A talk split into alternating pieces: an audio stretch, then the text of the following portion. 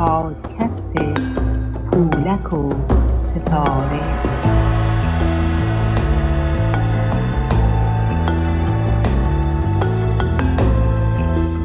درود بی پایان خدمت تمامی هموطنان و همزبانان عزیز که در اقصا نقاط جهان شنونده پادکست پولک و ستاره هستند. دانیل سلیمانی هستم و به همراه دوست و همکار عزیزم خانم فرح شیلاندری این پادکست رو برای شما تهیه، تنظیم و تقدیمتون می‌کنیم. طبق روال گذشته ادامه میدیم کتاب های پنج جلدی ادالتخانه و ویرانگرانش از آقای ایرج مستاقی. جلد اول نخستین دهه انقلاب. فصل اول سید محمد حسینی بهشتی. دشمنی با کمیته ایرانی دفاع از آزادی و حقوق بشر و حق وکالت در دادگاه ها بهشتی و اطرافیان او از هیچ کوششی برای متوقف کردن فعالیت کمیته ایرانی دفاع از آزادی و حقوق بشر در سال 56 پایگذاری شده بود و در شهریور 57 از طرف دولت شاهنشاهی مورد تایید قرار گرفته بود فروگذار نکردند. هیچکس در جمهوری اسلامی به اندازه بهشتی در مقام رئیس شورای عالی قضایی و رئیس دیوان عالی کشور در مقام تضعیف جایگاه وکلا و حذف آنها از سیستم دادرسی و اخراج قضات برجسته و مستقل نکوشید. وی در دی ماه 59 سیاست دستگاه قضایی در مورد نقش وکلا در سیستم قضایی جمهوری اسلامی را در گفتگو با روزنامه انقلاب اسلامی چنین توضیح داد. روزنامه انقلاب اسلامی با توجه به اینکه متهمینی که در دادگاه های انقلاب محاکمه می شوند آشنا به اصول و قوانین اسلامی نیستند و در قانون اساسی جمهوری اسلامی ایران دخالت وکیل در دعاوی پیش بینی شده است چه اقداماتی تا کنون برای شرکت وکلای با صلاحیت در این دعاوی به عمل آورده اید؟ بهشتی. اقدام تازه نمی‌خواهد. قبلا هم اعلام شده وکلایی که آشنا باشند به قوانین جزایی اسلام و صلاحیت آنها هم از این نظر مورد تایید دستگاه قضایی قرار بگیرند می توانند شرکت کنند. روزنامه انقلاب اسلامی. ولی تا کنون چنین موردی پیش نیامده. بهشتی باید بپرسید چرا؟ انقلاب اسلامی. مثلا در محاکمه سعادتی دکتر لاهیجی آمادگی خود را برای شرکت در آن اعلام نمود. لیکن دادسرا دعوتی از وی به عمل نیاورد. بهشتی شاید دادسرا روش دفاعیات ایشان را متناسب با روش لازم در فقه اسلامی تشخیص نداده. به هر حال مسئله اساسی این است که وکالت باید واقعا به صورت یک خدمت به حق باشد. نه به صورت خدمت به موکل در بیاید. اگر وکالت در خط خدمت به حق باشد چیز بسیار خوبی است. ولی اگر وکالت در خط خدمت به موکل باشد می‌خواهد به حق باشد یا نابحق. خود این برخلاف موازین اسلام است.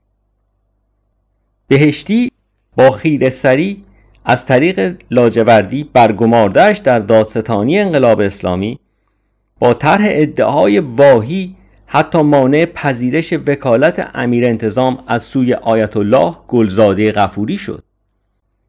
بر اساس تعریف بهشتی تا سال 1370 در هیچ یک از دادگاه های انقلاب اسلامی وکیل مدافع حق حضور نداشت و پس از آن نیز نقشی نمایشی یافت و بسیاری از آنها به خاطر پیگیری حقوق موکلینشان بر اساس تعریفی که بهشتی داده بود به زندانهای طویل المدت محکوم شدند چرا که به جای آنکه در خدمت به حق و موازین اسلامی باشند در خدمت به ناحق و موکل خود بودند. بزرگترین جنایات تاریخ معاصر در کشورمان در دهه 60 و در دادگاه صورت گرفت که بهشتی چارچوب آنها را تعیین کرده بود و هیچ وکیل مدافعی پایش به آنجا باز نشد.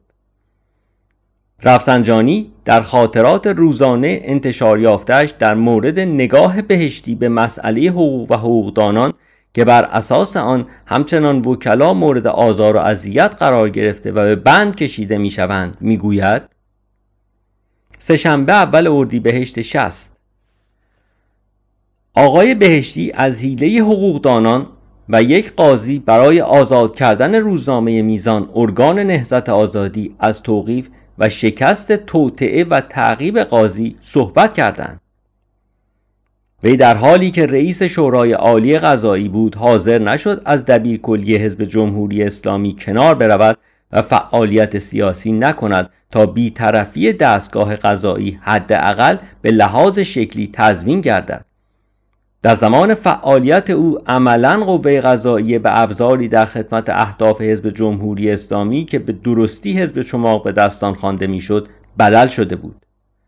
بهشتی همچنین تشکل کارگری مستقل را که یکی از موانع حاکمیت نظام اسلامی می‌دید و به منظور ممانعت از تحقق چنین امری توسط علیرضا محجوب و علی ربیعی بخش کارگری حزب جمهوری اسلامی را راه اندازی کرد و با بسیج عناصر چماقدار و با حمایت پاسداران کمیته به خانه کارگر که محل تجمع کارگران برای پیگیری حقوق سنفیشان بود حمله و آنجا را تسخیر کرد.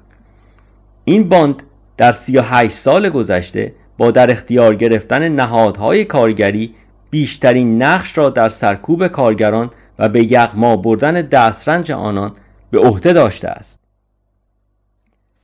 بهشتی و فرهنگ خودی و ناخودی. بهشتی کسی بود که از همان ابتدا فرهنگ خودی و ناخودی را وارد ادبیات سیاسی ایران کرد و برای مخالفان خود کوچکترین حقی قائل نبود. چنانچه خطاب به دولت بازرگان گفت دولت انقلاب ملت ما می‌خواهد که تو دولت این سی و چهار میلیون باشی نه دولت اون دو میلیون. کدام دو میلیون؟ ما یه دو میلیون آدم تیتیش مامانی داریم تو این مملکت که اینها همیشه نق می‌زنن. میگن این چه انقلابی شد؟ آخه ما درست حسابی می‌تونستیم شبها به مجالس بزم برویم. عیش و نوش داشتیم هرزگی ها داشتیم. برا خودمون روزگار خوشی داشتیم. این چه انقلابی شد؟ مرگ بر این انقلاب که شب نشینی های ما را برهم زد. او جدا از مسئله خودی و ناخودی اساسا اعتقادی به اجرای قانون نداشت. برای شناخت شخصیت قانونگریز بهشتی و همراهانش روایت دکتر ابراهیم یزدی بسیار مهم است او می‌گوید اما نکته اصلی این بود که دوستان حزب جمهوری اسلامی می‌گفتند که حالا مگر ما می‌خواهیم این قانون اساسی را اجرا کنیم که شما اینقدر جوش می‌زنید؟ در اواخر سال 58 مسعود رجبی از بهشتی خواست که در یک مناظره با او شرکت کند. تیتر آن در تبلیغات نشریه مجاهد این بود دادگاه خلق مسعود رجوی دکتر بهشتی را به مناظره زنده رادیو تلویزیونی دعوت می کند. بهشتی که انجام مناظره را به نفع خود نمی‌دید از انجام آن تفره رفت. البته مسعود رجوی هم مطلقا به آزادی جریان اطلاعات و بحث و گفتگو اعتقادی نداشت و فریبکاری می‌کرد و به دنبال مطرح کردن خود و استفاده از تریبون عمومی تلویزیون بود که در انحصار حزب جمهوری اسلامی و نزدیکانش قرار داشت. بعدها او نه تنها حاضر نشد با هیچ کسی مناظره کند بلکه حاضر به گفتگو با رسانه ها و خبرنگاران مستقل هم نشد. و اجازه نداد هیچ شخصیت مستقل یا حتی نیم مستقل در تلویزیون وابسته به مجاهدین حضور یابد و از این بابت دست بهشتی را از پشت بست. این درخواست رجوی در پی دیداری بود که بین این دو پس از درگذشت آیت الله طالقانی انجام گرفت. اما هیچ یک از دو طرف راجع به آن دیدار توضیحی ندادند. البته در سالهای اخیر ملوک و سادات بهشتی دختر بهشتی و محمد پیشگاهی فرد یکی از نزدیکان او دروغهای عجیب و غریبی از جمله تلاش مسعود رجوی برای گرفتن پول از بهشتی و یا پیشنهاد بیعت با او را مطرح کردند. بهشتی و انقلاب فرهنگی بهشتی یکی از سازمان دهندگان اصلی انقلاب فرهنگی بود که ضربات وسیعی به آموزش عالی در ایران وارد کرد. وی پس از وقایع خونین انقلاب فرهنگی در حالی که چند نفر از دانشجویان جان باخته و صدها نفر به سختی مجروح شدند و دانشگاه ها به تعطیلی کشانده شد مهاجمان را مردم ایران و میلیون ها نفری نامید که انقلاب را به ثمر رساندند. اما او با تیزبینی که داشت هنگام فتح دانشگاه تهران توسط نیروهای سپاه پاسداران و کمیته و شماغداران وابسته به حزب الله خود گوشه ای ایستاد و ابوالحسن بنی صدر را که نقشی در سرکوب نداشت و با تلاشهایش مانع از خونریزی بیشتر شده بود جلو انداخت تا نوید فتح سنگر دانشگاه و شروع انقلاب فرهنگی را بدهد و به این ترتیب کاسه کوزه را سر او شکست. تهیه و تصویب قوانین ارتجاعی شریعت و مجازات اسلامی. بهشتی با اقدامات نابخردانه خود سیاه ترین روزها را برای جامعه حقوقی و قضایی ایران رقم زد که همچنان جامعه از اثرات آن رنج می‌برد. مقدمات قانون حدود و قضا و مقررات آن که در شهریور 61 به تصویب مجلس شورای اسلامی رسید و چندی بعد دیات و تعذیرات هم به آن افسوده شده و بعدها به قانون مجازات اسلامی تبدیل شد توسط بهشتی و شورای عالی قضایی تحت تسلط او تهیه شد. این شورا به منظور اسلامی سازی نظام حقوقی و قضایی ایران لوایح متعددی بر مبنای تحریر الوسیله خمینی در زمینه های مختلف حقوقی و جزایی تدوین و برای تصویب به مجلس شورای اسلامی ارائه داد. آیت الله علی گلزاده غفوری که علاوه بر اجتهاد دکترای حقوق از دانشگاه سوربن فرانسه نیز داشت در این رابطه می‌گوید بحث قصاص و دیات را هم تحت عنوان لایحه قصاص با آب و تاب به مجلس آوردند و پایه بدی را بنا گذاشتند و خدا جزایشان را داده و خواهد داد که با اسلام چه ها که نکردند و آن را چطور معرفی کردند چه خونهایی ریخته شد و بر این پایه ها چه دعواهای تمام ناشدنی و آشتی ناپذیری در این جامعه بنا گذاشته شد و پای اسلام را هم به میان کشیدند و آبروی اسلام را بردند و هنوز هم خجالت نمی‌کشند آیت الله گلزاده در مورد قانون قصاص که دستپخت بهشتی بود می‌گوید به نظر من از ابتدای همان ماده اول قانون قصاص تا آخر ماده 195 مورد اشکال است. وی ادامه داد و گفت البته خود اینها بدترین رسوایی را برای خودشان در برابر ریختن آبروی اسلام به دست آوردند که من امیدوارم خدا جامعه را از شر جهل و تعصب و غرور و بدبختی هایی که گرفتار آن شده نجات دهد. شورای عالی قضایی که ابتدا قرار بود اعضای آن با رأی قضات سراسر کشور انتخاب شوند و تضمین کننده استقلال دستگاه قضایی باشد در عمل با تعیین پنج فقیه بهشتی عبدالله جوادی آملی علی قدوسی عبدالکریم موسوی اردبیلی و محمد مهدی ربانی املشی به نهادی برای تسلط همه جانبه روحانیون و پیاده کردن برنامه های بهشتی و حزب جمهوری اسلامی تبدیل شد. شورای عالی قضایی و در رأس آن بهشتی مقرراتی را به هیئت قانون درآورد و نظام جزایی کشور را بر آن استوار ساخت که مربوط به دهها قرن قبل بود. اینها برخلاف وعده هایی بود که خمینی قبل از پیروزی انقلاب به ویژه در فرانسه داده بود. آقای حسن نزی در این رابطه می‌گوید ما مسئله حقوق کیفر اسلامی را در پاریس مطرح کردیم. گفتیم آقا امروز همه جا از ما سوال می‌کنند شما دست دزد را خواهید برید؟ گفتند شرایط مجازات در این قبیل موارد به قدری شدید است که اصلا شاید دستی بریده نشود. ولی ایجاد ترسش برای خدمت به مردم است. بنده گفتم ولی اگر در آمریکا و اروپا یا هر جای دنیا مقرراتی باشد که جایگزین آثار و نتایجی باشد که آقا انتظار دارید باز هم دست می‌برید؟ ایشان گفتند هرگز شما بگردید پیدا کنید مقررات مناسبتر را اجرا می کنیم اینقدر این مرد منطقی فکر می کند پاکسازی گسترده قضات شریف و مستقل از دادگستری در زمان بهشتی آغاز شد. و در دوران پس از او ادامه یافت قضات وکلا و حقوقدانانی که بیانیه مخالفت با قانون قصاص را امضا کرده بودند یا در جریان تصویه های گسترده از قضاوت کنار گذاشته شدند و یا با محکومیت های انتظامی و تنزل رتبه روبرو شده و سالها از تدریس در دانشگاه ها و مراکز آموزشی محروم شدند.